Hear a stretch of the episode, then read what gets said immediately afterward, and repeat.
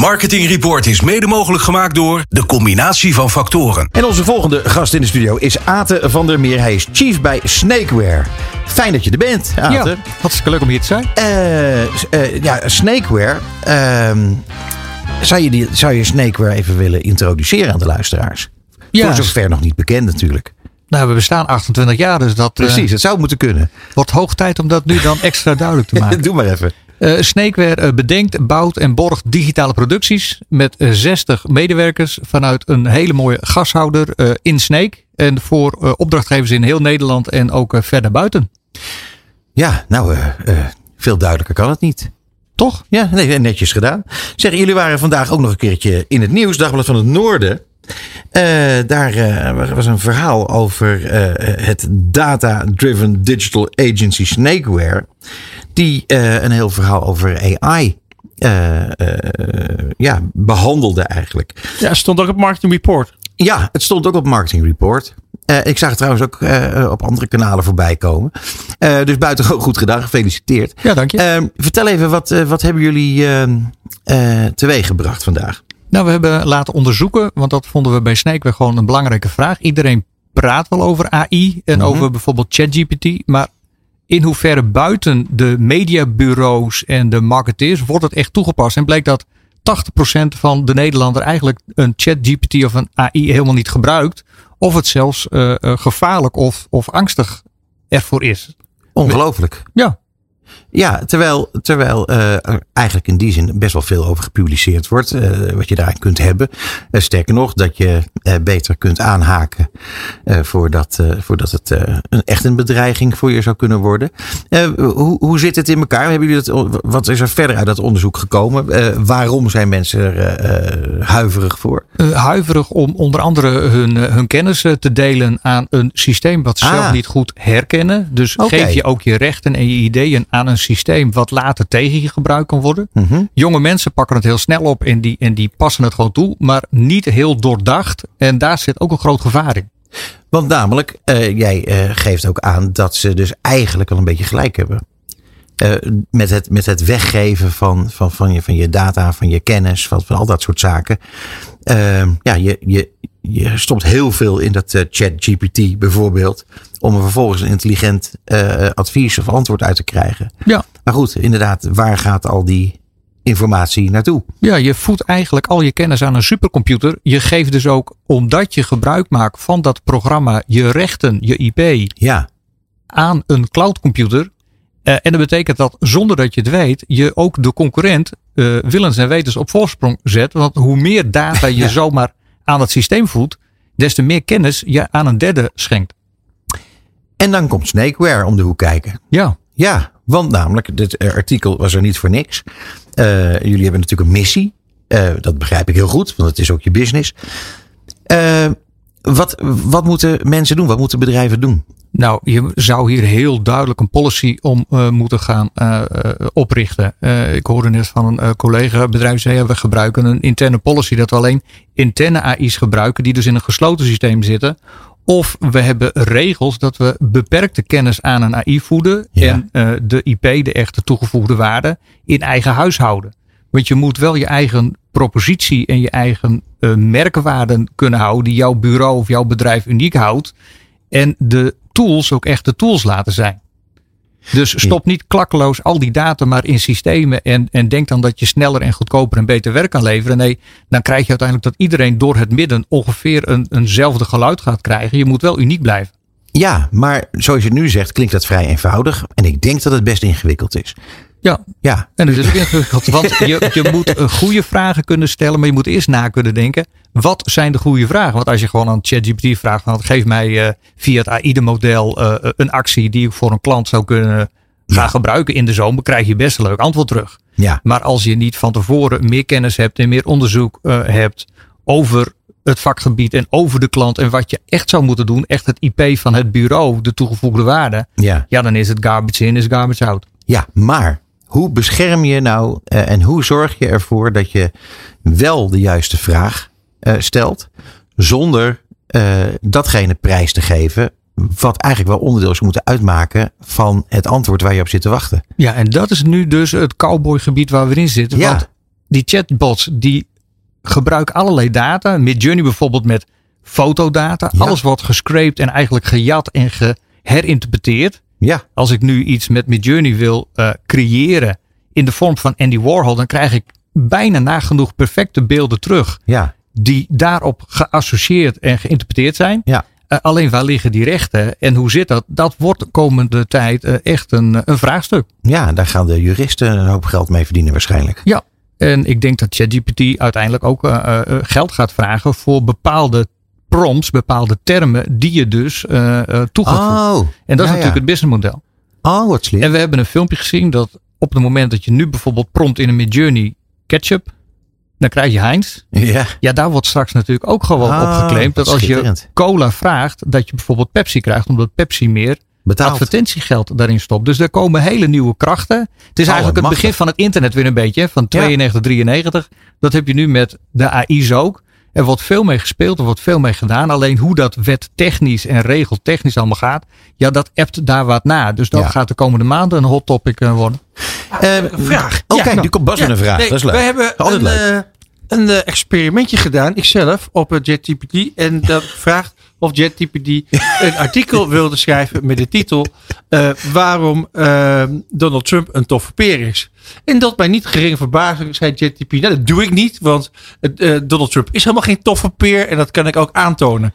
En dan als we dat volgen in jouw redenatie, dus als Donald Trump straks zegt, nou luister, ik eh, douw daar eens een miljoen in, ik word aandeelhouder, dan is Donald Trump opeens wel een toffe peer. Eh, ja, dat is voor mij lastig zeggen, maar eh, je kan heel veel sturing geven. Dat had jij je prompts ook iets anders gemaakt. Dan had hij toch van Donald Trump best een hele leuke goede peer kunnen maken. Maar dat is hoe je hem voedt. Nou, ik dacht dus, da- daar gaat al je republikeinse following als eh, JetGPT, want die vinden dat natuurlijk helemaal niet leuk.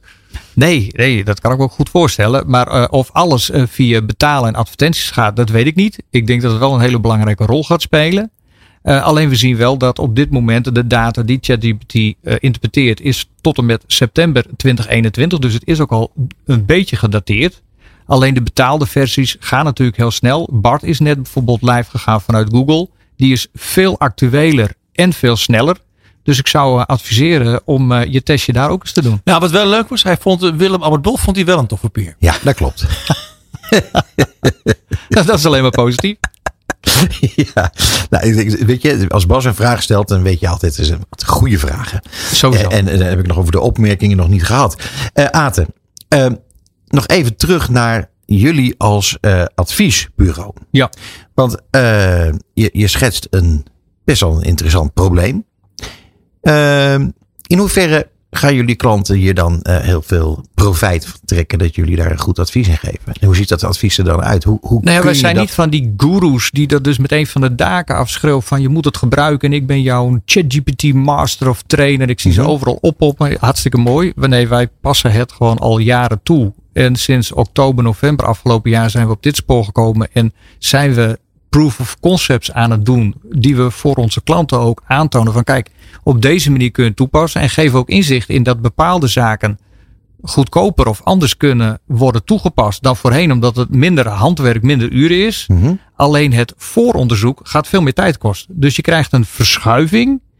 En de tooling zorgt ervoor dat bepaalde delen in je proof of concept gewoon sneller kan. Een eerste concept bedenken of, of, of dingen willen schetsen. Ja, dan kan je met deze tooling kan je veel sneller tot resultaat komen. Maar daarna het echte uitwerken en het implementeren en de conversie en de optimalisaties. Ja, dat is nog steeds gewoon werk van een strateeg en Ja. van meer architecten. En het is hoogwaardig kenniswerk. Ja, daar zit eh, uiteindelijk eh, het verschil. Privacy Ja, is ook nog een dingetje. duidelijk. Ja. Eh, kun je daar iets over zeggen? Want uiteindelijk is dit alles met, met, met al die nieuwe dingen, zoals AI en al die verschillende partijen die dat aanbieden. Ehm, je moet ermee leren werken. Ehm, maar heel veel dingen weet je niet. Nee, op Eh, dit moment niet. Nee. Nee. Eh, hoe kun je eh, privacy borgen? Nou, eh, wa- wat daar ook belangrijk is, is wel ook transparant zijn naar je opdrachtgever toe. Dat als je de tooling gebruikt, dat je ook op voorhand al aangeeft dat je het gebruikt, zodat er later geen discussies over kunnen ontstaan. Ja, ja, Want je kan natuurlijk niet een façade verkopen voor veel geld. Als je het op een simpele manier door slimme trucken toe te passen. Bureaus zouden dat zo op dit moment kunnen doen. voor veel geld verkopen, maar slim voor weinig maken, waarbij het eigenlijk rechten niet van jou is, maar gegenereerd is door software. Mhm. Dus je zou dat in eh, je samenwerkingsovereenkomst of in je policy, of voordat je een contract aangaat, zou je dat wel op zijn minst met één regel, zou je dat kenbaar moeten maken. Ons bureau maakt gebruik van AI's om bepaalde concepten of processen of creatieve brainstorms te versnellen en te verbeteren. Kijk, dan ben je wel eerlijk. En dat is heel erg belangrijk. Is dat een eerlijkheid die je in de branche veel tegenkomt, Aten? Uh, nee. maar ik zou, ik zou er zeker voorstander voor zijn. Ja. Ja. Eh, Zou dat eh, wetgeving moeten zijn? Uh, nee, ik ben niet voor uh, dat alles in wetgeving uh, vastgelegd moet worden. Mhm. onze AVG, GDPR, wetgeving en regulering vanuit Den Haag is ook een draak van een oplossing. Terwijl het eigenlijk vanuit de browser gewoon standaard zou moeten werken. Als iets via een browser werkt, moet het gewoon wel of niet bepaalde data vrijgeven. In Oh, plaats van dat er allemaal cookie-wetgeving en dat zaken. Dus dit, Ja, ja. dit moet je ook niet kapot reguleren. Nee, het zou gewoon ethisch en vanuit ethisch met elkaar uh, werken en elkaar toegevoegde waarde willen bieden. Een klant vraagt mij wat.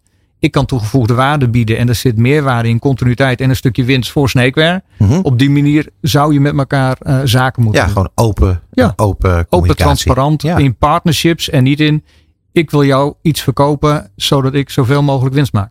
Nee, eh, een- kwalitatief werk eh, en waar iedereen eh, blij mee is aan het Ja. eind van het verhaal. Ja. En waar je unieke proposities voor je klant mee Hey, we hebben het nog even gehad over fact-checkers. Want dat is ook nog Ja. zo interessant, vind ik.